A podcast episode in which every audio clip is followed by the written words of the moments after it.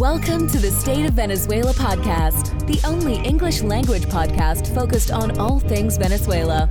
Each episode, your host, Rafael, provides the latest updates on one of the greatest ongoing humanitarian crises in the world, with guest features from journalists, subject matter experts, and activists to give you insight into what's really happening in Venezuela. Follow the podcast on all social media platforms at State of Venezuela. And now, your host. All right, everyone, welcome back to another episode of the State of Venezuela podcast. I'm your host, Rafael. Thanks again so much for tuning in. We have a lot of ground to cover in today's episode. There's been a recent uptick in violent activity in Venezuela, specifically along the border with Colombia, where for the past month, the Venezuelan army has clashed with illegal non state actors. We're talking heavy firepower involving Venezuelan helicopters, K 2 bombers, and even reports of landmines in Venezuelan territory. As of recording, approximately 8 Venezuelan soldiers have died, 24 have been injured, and over 5,000 Venezuelans caught in the crossfire have fled the country into Colombia, exacerbating what is already the second largest refugee crisis in the world. To talk to us about what's happening along the Venezuela Colombia border, we're lucky to be joined by an independent investigative journalist on the ground as we speak. We're joined by Cody Weddle, an investigative journalist based out of Colombia whose work on Venezuela has been featured in The Telegraph and in the ABC local affiliate station in Miami. In fact, just yesterday, Cody, your story for the station was uploaded on YouTube, which will be featuring on our social media outlets as well, of course. So the timing could not have been any better, man. Welcome to the State of Venezuela podcast. Hey, Rafael. Uh, glad to be here. Thanks for having me. So I watched the segment again this morning before we started recording, and hearing the excerpts from the people you spoke with, it's I gotta say, it's so tragic what these people are having to do to escape this heavy fire that they didn't even ask to live under. But it also occurred to me that some of them, when you were speaking with them, were probably also thinking, what is this gringo doing out here? So I want to start with that, Cody, because I know you've been doing this for a while. How'd you end up focusing your investigative reporting on Venezuela for the past few years? Well, I uh, lived in Venezuela for nearly five years um, and uh, worked freelance in Venezuela for print and TV outlets and sometimes radio outlets as well. Um, unfortunately, two and a half years ago, I had to to leave uh, Venezuela under unfortunate circumstances. I was uh, deported from the country, uh, actually held and detained and, and interrogated for for a day, and then deported from the country. And since then, uh, for about two and a half years, I've been here. Um, in Colombia and still sort of covering the same sort of stuff, but from here in Colombia, um, and of course focusing as well on the uh, migration the situation here in Colombia um, of Venezuelans who are arriving uh, here. So uh, doing the same thing that I was doing in Venezuela, but uh, just over here and next door. Yeah, for those of you who don't know, uh, Cody caused quite an international stir back in 2019 when a group of Venezuelan officers raided his apartment with a court order to arrest him for treason and espionage. And funny enough, I don't know if you were able to catch the very first episode of our show, Cody. The first person that I interviewed was also arrested for the same thing. I don't know if you were able to catch that episode with uh Who was it? it was Joshua Collins. Ah, Joshua. Yeah, I've, I've never met him in person, but we've I've spoke to him um, online and and on WhatsApp. I saw yeah, I saw his story. That was pretty incredible. I think it was in Maicao where he was arrested, and the soldiers sort of came over the border to to take him into custody. Yeah. Yeah, it was. Um, th- that's exactly what it was. I'm going to post links for those of you listening to Cody's story so that it doesn't detract necessarily from the subject matter of today. But I highly recommend hearing about his story because he was detained for over 24 hours and then you were released, put on a plane to Miami, and effectively deported from Venezuela. So, unfortunately, you and uh, Joshua both.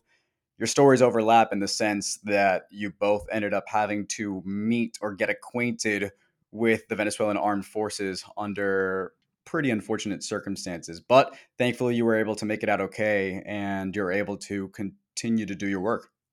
Yeah, thankfully, if, if- yeah, uh, I was able to to make it out, and and that was obviously my worry was to continue to be detained at, uh, detained there, um, and, and sort of held for a, a long amount of time. Um, unfortunately, of course, can't return to Venezuela for now, um, but uh, happy to be doing the same thing over here. Yeah, you've been doing this for a while, even even in spite of your leaving. So it's it's pretty commendable that you've been covering what's been going on on the ground in Colombia. And actually, before we get to the conflict on the border, I kind of want to put into perspective how much this is really affecting Colombia.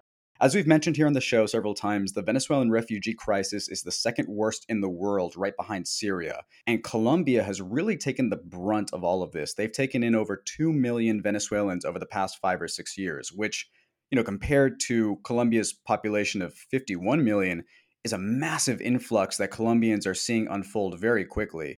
So, Cody, I know you've been there for a while. I think you're based in Bogota right now. So, Describe for us, if you could, what you've been seeing on the ground as far as migrants trying to adjust to a new life in Colombia. Well, it's really part of daily life here in Colombia now. It's something that is so much part of the daily routine that, you know, if you live here, you don't really even think about it anymore. But when you leave your home here in Bogota or really anywhere in the country, you know, you can't walk a few blocks without running into people. And you can tell when, when they're Venezuelans um, and a lot of times they'll ask for money or they'll ask for for food, and so uh, Colombia really is, I mean, overwhelmed. There's there's no other way to put it, um, and Colombia hasn't received the funding um, that, for example, in Syria, um, I, I, don't have the specific statistics um, on hand, but the difference between funding per migrant is astronomical between Syria and Colombia or Venezuelan migrants. So yeah, Colombia is just re- really struggling to to take these people in, and and I think Colombians have have tried to to do the best they can, but they're just not receiving um, the resources that they need. Yeah, I actually I I looked up that figure as we were discussing this, and even though the figure is comparable to the number of refugees from Syria since their civil war began back in I want to say 2011, there is a significant gap with respect to the to the funding, as you correctly point out, that the international community has provided to host Venezuelans. So to put that figure into perspective, listeners, Syria has had 6.6 million people leave, and until 2020, that amount of funding to refugees as a whole has been $20.8 billion or $3,150 per person. In comparison, Venezuela has had in just half that time 5.3 million people leave the country. So in the past 5 or 6 years, right?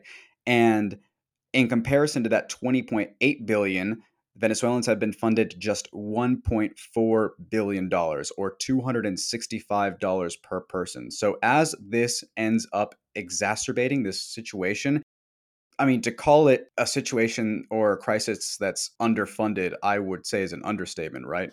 Yeah, definitely. There's there's there's no doubt about that. I mean, these people need um, health services, they need uh, education services, they need housing, um, and there's just not there's no resources to help them, and so um, for the most part, I mean, they're living on the street. They're if you go to plazas or, or, or town squares in on border town near the border between Colombia and Venezuela, it's just uh, full of Venezuelans. I mean, they sleep there and then they wake up and then they try to sell like um, like candy or anything they can to just try to make a few you know a few pesos every day, and that's sort of their daily life, and they uh, they live in that plaza.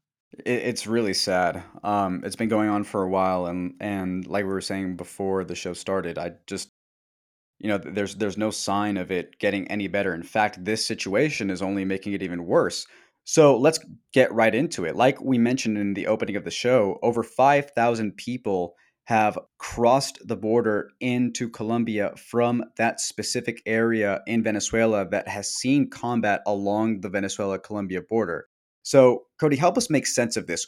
Who exactly are these non state actors that are involved in this conflict? And how exactly did all of this start? Well, uh, there's no way to be 100% sure about what's going on just because the Venezuelan government isn't uh, truthful or, or, we can't believe what they say. Um, but based on reports uh, here in Colombia, uh, in local media, and sources within, uh, you know, intelligence services here in Colombia, what we believe is happening um, is that a group of FARC dissidents, these are people who did not accept the peace accord here in Colombia, and so they remain uh, sort of fighting in this uh, civil war or against the Colombian government, a block of those people has separated from um, their leaders. Um, it's the 10th block there in Apure state, uh, Venezuela's Apure, Apure state. And those leaders, Jesus Santrich and Ivan Marquez, are protected in Venezuelan territory by Nicolas Maduro. And so now that this bloc has separated uh, from their leaders. Uh, we don't know why. The Venezuelan military is uh, going after them, attacking them, and trying to root them out of this this area, um, however they can. And and the Venezuelan military has been, according to the accounts on the ground of these people who are fleeing, has been very aggressive um, and also going after civilians because you know they don't know who is a guerrilla fighter who who who are the people who uh, specifically um, belong to this group. So uh, they're even like going after people who have collaborated with the guerrillas in the past. And basically, this whole community has collaborated with them because they sort of live among them. So um, that's why these people are fleeing because the Venezuelan armed forces are being so aggressive in their in this campaign against these these guerrillas. Right. Just to quickly recap, these groups they're a FARC unit, right? and they are a subsection that essentially splintered from the original Revolutionary Armed Forces of Colombia, or FARC as the acronym is known. My Colombian listeners are all too familiar with the um, with the history, the unfortunate history of the FARC in the country. It's basically a Marxist paramilitary organization that, for decades, was occupying vast swaths of Colombian territory and financing their activities through kidnapping, extortion, and all types of other illegal activity until I want to say you said 2016, right? Yeah, 2016 was where the the signing of the peace accords, I believe. Yeah, so most of that group um, accepted the peace accords, and for the most part, the the civil war with the FARC ended there. Yeah, exactly. There was a part of the FARC that I guess took a different route from the the other portion of the FARC that took the political road, if you will. And so they've gone into Venezuela seeking refuge that was sort of greenlit by the Maduro regime and to some extent the Chavez regime because Chavez had really struck that alliance or those um, those friendly relations with the FARC prior to the peace process. And I'm really curious if you've heard on the ground, Cody, if there's any reason why this specific location is relevant or maybe why it's in this part of the country that this is happening because you said that this is in Apure, right? Yeah, this is Apure state in Venezuela, Arauca department in Colombia. I mean, almost certainly it has to do with the drug trade. This is a significant um, route for uh, the drug trade. So, um, I would be pr- I'm pretty confident saying that's probably the the main reason that th- that is happening in this area. You're probably right. I can only imagine that's probably what it is. Um, it's not just the FARC. There's also the ELN, which is another subset of Colombian irregulars, to put it lightly, that are involved in that same theater, if you will, of drug trafficking, extortion, kidnapping. And it, it really comes at the expense of the Venezuelans that are living there because like we mentioned, even though it's sparsely populated, they're having to leave in droves because of the heavy gunfire. Talk to us, if you could, about maybe some of the conversations that you had with the people that were arriving. Uh, first of all, how did they arrive? Did they walk? And were there any stories that they told you that particularly stood out to you? Yeah, it's really interesting because um, this used to this situation used to happen, but uh, reversed, right? So Colombia dealt with its civil war uh, for so long, and this area was also sort of a hotbed of violence, but on the Colombian side. And so it's strange to hear people talk about arriving to Arauquita, Colombia, for uh, safety when it used to be that Colombians would flee over to Venezuela uh, because of the violence in Colombia. And so now that situation is reversed. And these people, yeah, they're arriving on um, canoes that, uh, well, they call them canoes. It's more like a like a fishing boat, um, and they sort of pack people in there.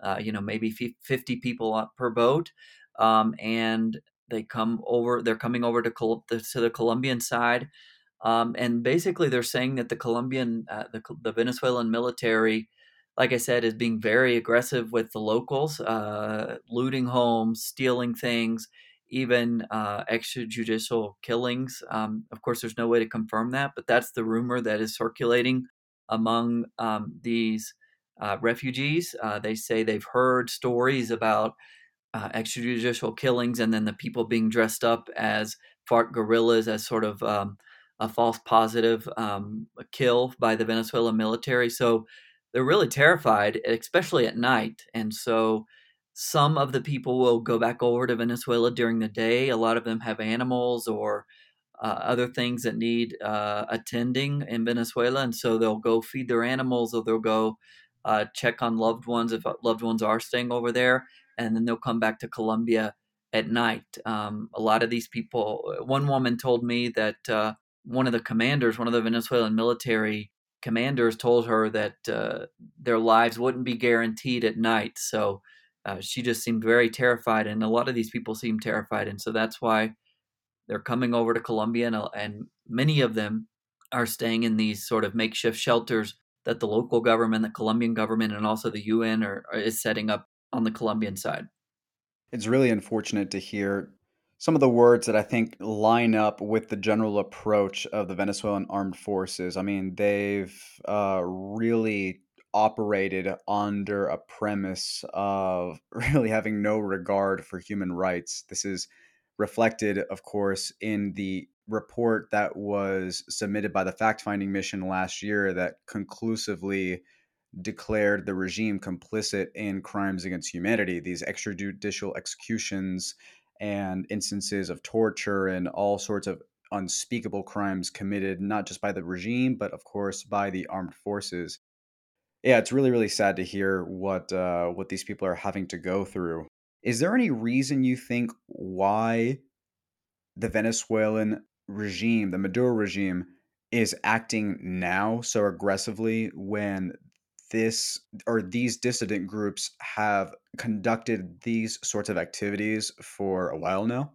Well, um, if, according to Colombian reports, um, it's because this group of the FARC had a falling out with their leaders, and their leaders are the people who are protected by uh, Maduro. So this group is no longer protected by Maduro because this group is no longer um, uh, is no longer in cahoots with the with their leaders, the former leaders Jesus Santrich and Ivan Marquez.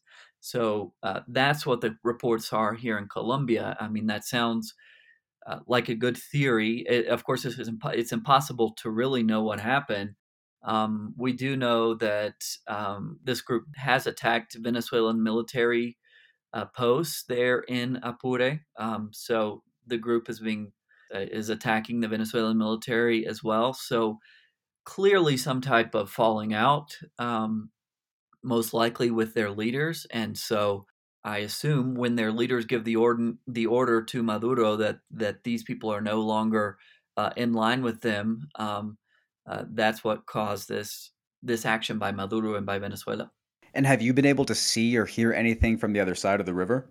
Yeah, I mean, you can hear the explosions. The it sounds like you know every every few minutes you can hear sort of like a gunfire. It sounds like a machine gun type uh, type uh, of, of, gun, and you can hear like sort of regular explosions all throughout the town of Arauquita. Even in the the shelters where these people are staying, they hear these regular explosions. So that's an incentive for them not to go back and not to cross back over because you can hear what's going on on the other side.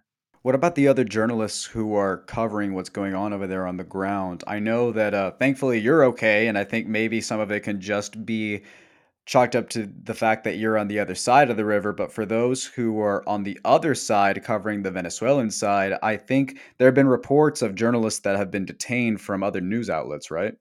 Yeah, I mean, in, in Arauquita on the Colombian side, there's not really any security uh, worries or for journalists or for the people coming over. Um, the Venezuelan military is sort of respecting that border. Um, but for anybody who crosses over, I mean, I could have I could have crossed over if I wanted to, but of course I wouldn't do that. Um, those folks are charging maybe two bucks to cross over on the on the the um, these fishing boats um, and two journalists and two activists from I think it's a human rights organization uh, did cross over. They were Venezuelans, um, and they crossed over into La Victoria, which is in Apure State, directly across from Arauquita, and they were detained and I think held for for a day and a half. Um, so they didn't last very long on the other side. Thankfully, they're okay. They were released. I think they're back in Caracas. Um, but uh, it didn't take long for the Venezuelan military to find them and and and get them out of the area and uh, and and make people worry about them for at least a few days. Yeah, I'm really glad to hear that they're uh, they're safe because I mean, hearing the stories that you, that Josh have had to go through, you you never know if you're going to make it at the end of a um, of a confrontation or just coming into contact with these individuals. So, as the situation gets worse, I'm wondering if you have heard from any reports from the regime itself as they escalate the or ramp up the operations in the area because it looks like they're taking this very very seriously. Well, yeah, they are taking it seriously. Um, the reports we're seeing on on state TV, it sort of is like uh, it, it, shows them being successful, you know, rooting out these guerrilla groups. It's hard to tell really what's going on. Of course, we can't believe what we hear on on VTV on on on state TV, um, and of course, they're denying the reports that the military is being aggressive or violent against civilians and locals. Um, but um, there's no reason not to believe the locals because like you said, the history of the Venezuelan military and what we know they've done, and, and Venezuelan authorities, not just the military, it's other groups like the the FAES and uh, CONAS, which is like uh, supposedly an anti-kidnapping uh, force. There's yeah, there's no reason not to believe the the locals based on the history of Venezuelan authorities. Um, but yeah, the the government is trying to uh, trying to uh, get their own version out, and of course they're denying denying those allegations. Now, talk to us about what's going on on the Colombia side of all of this. I know that Colombia has deployed several thousand soldiers to the border to provide really just security to that influx of thousands of Venezuelan refugees that are crossing that uh, that river, the Arauca River, I think it's called. Yeah. Um, what has been the response been from the Duque administration? Duque has deployed, I think it's two thousand troops to the to the border area. This border area, um, you can see them patrolling the river, um, and they're they're sort of patrolling uh, the places where people come across. Um, otherwise, I didn't see much more presence of them in town. But I do think, I mean, Colombian authorities are are keeping a close eye on this um, to make sure uh, that the, the Venezuelan military doesn't sort of violate their um, their border and also to try to respond to uh, to try to help these people who are arriving on the other side and and uh, the UN has arrived as well so I think the the focus for the Colombian government is mainly that just trying to provide shelter to these folks who who are arriving uh, so suddenly. What also worries me and I'd love to get your take on this is just the fact that I don't see how there can be any communication from the two sides to come to some mutual agreement as far as how to put a stop to this because as I'm sure you know, the Colombian government doesn't recognize the regime of Nicolas Maduro. They recognize Juan Guaido as the de jure interim president of Venezuela. So how would you say that impacts the uh, the ability to find some solution to this as this just continues to escalate? Yeah, that's a major factor. Um, I think that obviously there are informal channels, indirect channels between both sides, and so it's not a complete blackout of communication. But uh, at least officially, there is no communication or recognition between Colombia and Venezuela. And then the other question is um, the two sides in Venezuela, uh, this FARC, uh, the block of the FARC uh, rebels there, and the Venezuelan government. Is there communication between um, those two sides? Um, there's been uh, one FARC block uh, that is located here in Colombia still has come out in support of this 10th block of the FARC there in Apure. So they have some support. So the question is, how long will it take for the Venezuelan military to sort of wipe them out there and for them to surrender? One would think that that wouldn't be obviously. I think the Venezuelan uh, military has more um, firepower than um, this particular block of the FARC. So, uh, but for now, it just continues intensifying and and the campaign sort of continues. I think it's been going on three weeks now. Yeah, it's been going on for about three weeks to a month, and I think if uh, if this worsens, it seems like the the violence might spill into Colombia, and who knows what can happen if that ends up occurring. Yeah, that's a possibility. Right now, the I mean, the Colombian side of the border, there's there's not much. Obviously, this is not a super safe area because it is a drug corridor. Uh, but for the most part, there's no violence or fighting on the Colombian side of the border. But that's definitely um, a concern. And not to switch gears entirely, but I'm also curious. I'm not too familiar with Colombian politics. I do know that they are due for elections next year. And I know that, of course, the migration of Venezuelans into the country in droves is going to be a hot button issue for both sides of the political spectrum, if you will. So, how do you see this set of events playing out? Do you think that it's going to be taken more seriously or it's going to be addressed with a greater sense of urgency for the sitting administration in order to keep their position or they or is, it, is there like a certain type of position that they want to leverage i guess is my question in order to retain them their uh, their position as the incumbent party yeah, I mean, I think um, it depends on if this situation continues escalating. Um, I've been sort of surprised at how long it has lasted so far, so I'm not sure if it will continue to the situation will continue. But um, yeah, 2022 are the next Colombian presidential elections, and Venezuelan migration, of course, will be a huge issue. Uh, recently, President Ivan Duque took the huge step of uh, granting legal status to all the Venezuelans who had already entered. Um, I haven't seen any recent polls on that. Uh, I mean, he didn't receive a lot of uh, pushback from that, but uh, it is one of the major issues, and I think it will be one of the major issues coming up in uh, in 2022 before we started recording, we were sort of talking about what the general sentiment is among the Colombian population at large towards having such an influx of Venezuelans coming into the country. And while right now they've been generally receptive, which you know is very good to hear, there is you know cause for concern, especially when there have been isolated incidents of xenophobia in the country, particularly from the mayor of Bogota herself, that might end up uh, worsening as more and more Venezuelans come in and impact the public healthcare system in the country since the infrastructure in Venezuela has collapsed entirely. Right. I think that um, you know it's important to note that Colombia is not a rich country. Colombia has so many problems itself um, poverty malnutrition especially in some of the more rural areas and so it's not like these 2 million venezuelans who are arriving here are arriving in a in a country where the doors will be opened and they will have so much opportunity here in colombia.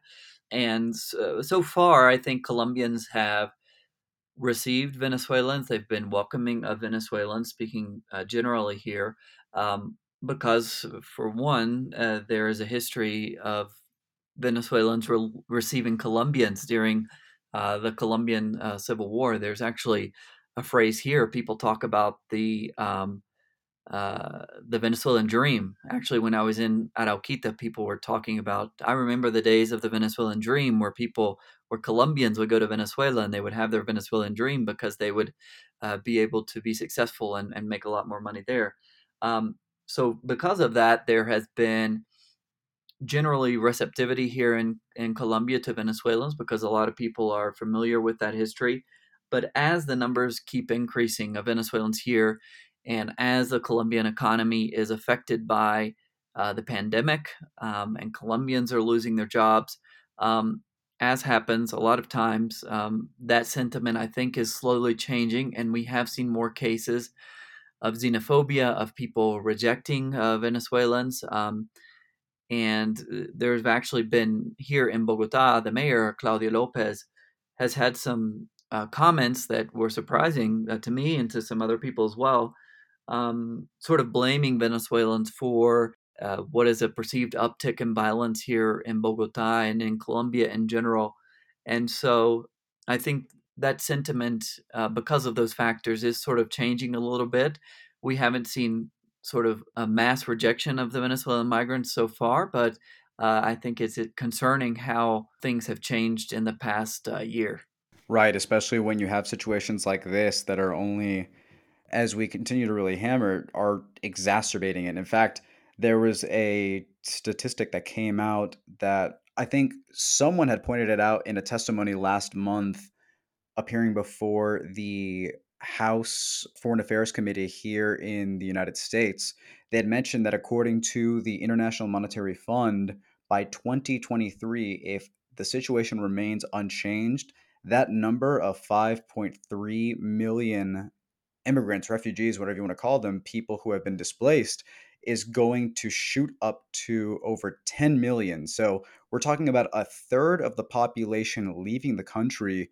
And they're not just going into some blank void or into the ether or anything like that. They're going into neighboring countries like Colombia, who can only shoulder so much of the spillover. And it's just, I don't know, long, long term, it does worry me how this can play out if the situation remains as stagnant as it is.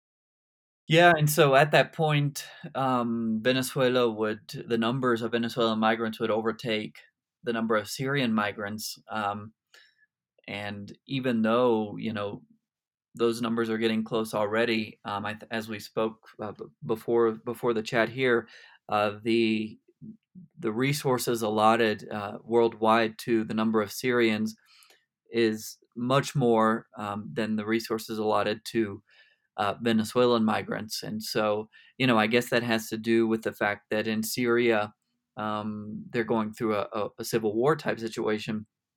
But really, in Venezuela, uh, the economic disaster is equally as bad. So um, it will definitely require more resources and, and more attention around the world.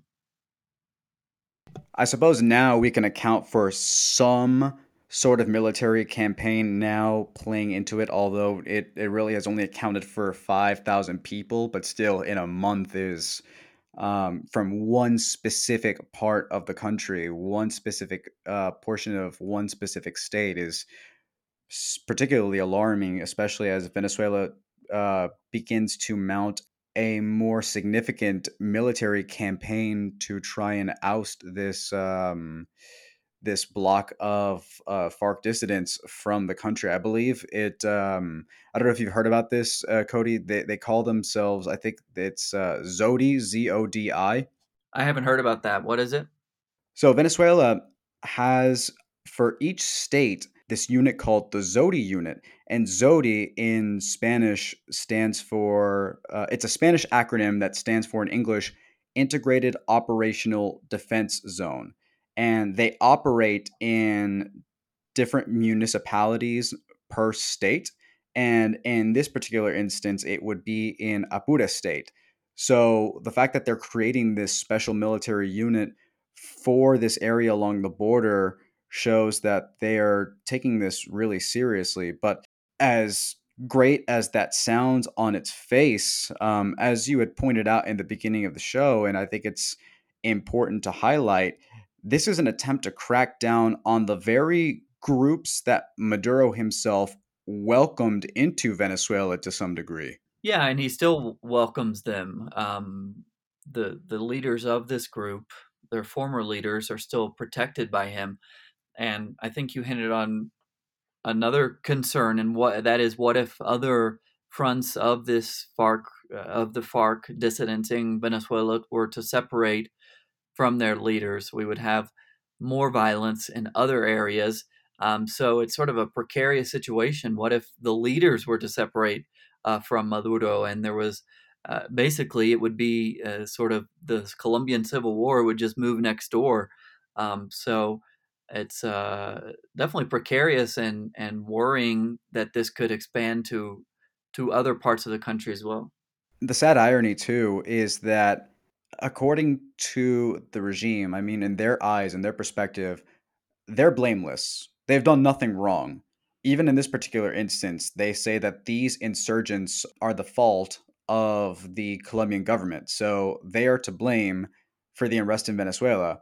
But again, not only did he invite them into the country, but I'm reading an article right now that somebody posted where Maduro quite literally says verbatim that Ivan Marquez and Santrich are welcome in Venezuela. So, I mean, I, I, just, I mean, we all know that this regime is a walking contradiction, but um, it it just really speaks to the grim prospect of arriving to some consensus if they can't at least admit or take some responsibility for what's going on like some just some sort of reality check well, I wouldn't hold your breath with that. Um, yeah, I mean the the response from Venezuelan state TV is pretty predictable. It's just basic propaganda. Whatever suits them is what they put out. So there's no. I mean, it's yeah, it's very predictable.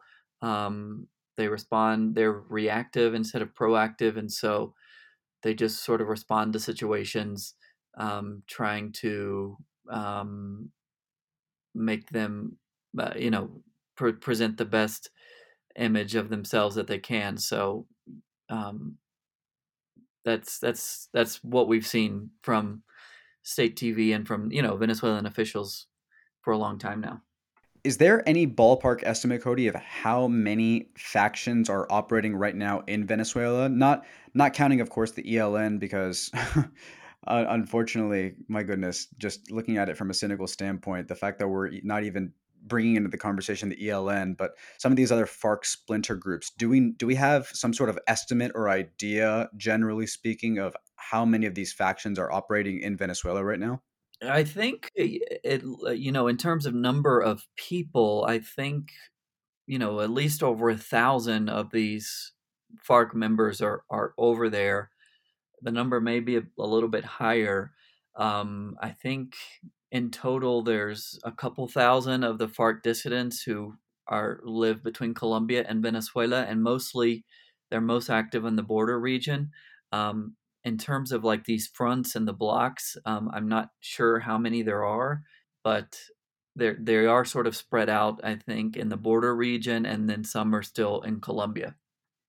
So if it's over a thousand, which I mean, wow, right? You know that that fact in and of itself should be alarming to listeners, then I think it kind of speaks to or confirms your original theory, right? That this is probably some sort of, I guess, turf war, if you will, because if he's just going after one particular subset or one faction and not all the dissidents at large, then it um I, I don't know. It, it almost seems performative, if anything else, especially as Maduro allows these other ones to operate. And it just maybe looks like this particular group went rogue and overstepped the turf of another group that happens to have the approval of the Maduro regime. Yeah, they definitely overstepped some boundary. There was some unwritten rule that was broken. Um, some type of falling out. Um, and uh, like we've touched on, obviously this the, this response to economic interests, specifically the the drug trade, and so uh, the Maduro regime determined that it, it was it was in their best interest sort of to wipe these people out. Um, there have been reports in Colombian press that there was a uh, meeting between uh, it was either Jesus Santrich or Ivan Marquez and the leader of this front, and that that meeting was unproductive, and then that's sort of what is set off this offensive. Um, so clearly, there there was some type of falling out. With the United Nations, I, I think that there's probably going to be, and I think I actually read it earlier this morning, that there's going to be some request on behalf of the Maduro regime to try and reach an agreement, right? A, a ceasefire or some sort of um, some sort of meeting of the minds, right? How do you see, and I think this goes back to the election prospects, right? How do you see the Duque administration or Duque himself responding to those sorts of requests if there is a formal request for the UN to try and broker talks between both Colombia and Venezuela? Well, I think it would be in Duque's best interest to um, to put an end to this the violence in the border region. I mean, this area is just really overwhelmed. I spoke to the local mayor there, and he said even the sewer system in their little town has collapsed. So I think it's in Duque's best interest to put an end to the situation and so these people can return to their homes. I mean, these are people who have lived through the Venezuelan crisis and they hadn't fled until this. So these are people who who have their homes over there in Venezuela. Um, but in term, uh, Duque has been very um, pers- uh.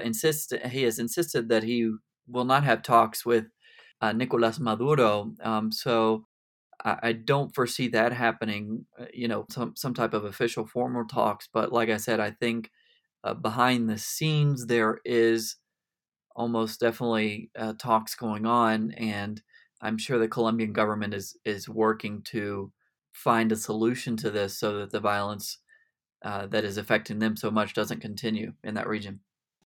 From the perspective of Venezuelans, I'm sure you've read that there's really, I guess, a sentiment of cynicism among the Venezuelan populace at this point with respect to the opposition, where effectively their role has been reduced to condemning every action that is taken by the regime. But based on what you're hearing on the ground, has there been any sign that they're looking to step up and play a role in any of this? No, I don't think so because I mean what what role could they play, right? They don't have any they don't have any power over the armed forces. Juan Guaido doesn't control any of the territory, and so the the people who are ordering this operation, it's Nicolas Maduro. So, um, like you said, the opposition and Juan Guaido basically respond to the humanitarian crisis. They try to help with um, attending to these people. I actually spoke to some of uh, some opposition lawmakers who traveled to the border area. They are exiled here in Colombia, um, and so that's sort of the role of the opposition at this point. There's I, I don't know how Juan Guaido or, or any of his um, any of his the people who work with them could could broker um, some type of agreement in this situation. Right. Yeah. Quickly, just to point out, listeners, there are a lot of exiled politicians and lawmakers living in Colombia. Most of the people who were most significant in trying to mount an opposition to the Maduro regime, and even back as far as the Chavez regime, um, they've all been exiled and they're all sort of uh, they've all sort of dispersed throughout Latin America. Of course, Colombia being the primary recipient of all of them, and it it's really sad to see that a lot of them mean well and they have good intentions and they want to try and put a stop to all of this not just this situation but also trying to play a role in the restoration of democracy in the country but like you said, you know, now every single institution is beholden to the Chavista party, the the PSUV, the Socialist Party of Venezuela. And because a lot of them have also been militarized, it's sort of in the interest of the armed forces for the state of affairs to remain unchanged. So while I don't see there being a war between Colombia and Venezuela anytime soon, it seems like there's no s- sign of stopping from this dissident unit that as you also point out, has been doing this for over a month, and it seems like they're only getting more and more rambunctious collectively. Yeah, and one of the big problems here is really a lack of information. The the Maduro government doesn't I mean has barely really even acknowledged this situation. They have put out some statements on state TV uh recognizing you know they've claimed they've killed like I think 9 guerrilla members. Um, they sort of recognize that it's going on, but it's not a situation that they're talking about a lot. They're not giving a lot of information. The FARC group, um, I haven't seen any reports of anybody speaking to them. So it's really hard to make a judgment about what's going to happen or even really what's specifically going on just because there's no information. There's nobody on the ground there who we can talk to. Um, basically, it's just the locals there. So really we're just guessing about what's going on um, because it's there's just no way to get credible information. It's really to the detriment of you guys, the the journalists who are trying to report on the ground, because, like you point out, there's just such a uh, such an unfortunate uh, lack of information coming from um, coming from the ground. Um, even even me trying to like figure out or make sense of what has been going on it's been difficult because official information is vague as always. Um, the area, from what I understand, is not exactly it's not it's not the easiest area to to access. So yeah, it, I think it, it's really up to journalists like you to continue doing the work that you're doing to try and put the spotlight on this uh, on this situation so that the international community knows what's going on and just how severe the situation is. Do you plan on going back to Arauquita anytime soon?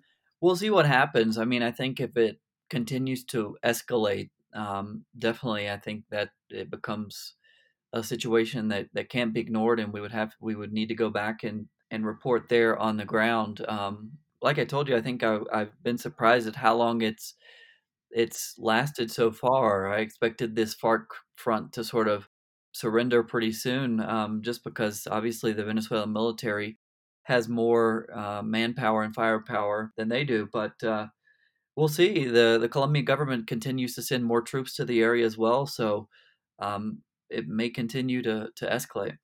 Yeah, I, I don't see this stopping anytime soon either. So we'll have to depend on information from journalists like you to compensate for the lack of coverage for the time being.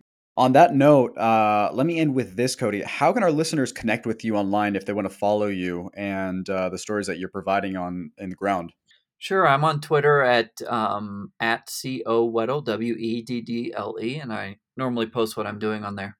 Perfect. So, listeners, I'll have that information posted on the episode description as well as the YouTube video linked to the report on the ground where Cody discusses uh, his interaction with some of the people that have been crossing the river and just giving sort of a brief synopsis covering from a general standpoint everything that we've gone over today some of his other works and uh, yeah please be sure to do so because like i said there are very few people who are on the ground seeing firsthand what is going on in Venezuela at large. Of course, it's not inside Venezuela because, as Cody knows, it's uh, it's not the easiest task to uh, to undertake at this moment in time, but this more than suffices. So, Cody, I want to thank you so much for your time today, and best of luck to you in covering in the future. We, uh, I think, as Venezuelans, really appreciate your service. No problem, uh, Rafael. We'll be in touch. Thanks for listening to this episode of the State of Venezuela podcast. We hope you enjoyed listening to the story of Venezuela as much as we enjoyed sharing it. Make sure you subscribe on Spotify and Apple Podcasts to listen to other episodes and follow us on all social media platforms for more engaging content. Don't forget to share the podcast with friends, family, or anyone abroad. Reach out to us with any suggestions for future episodes at stateofvenezuela at gmail.com or just to say hello. We'd love to hear from you. Until then, we'll see you in the next one.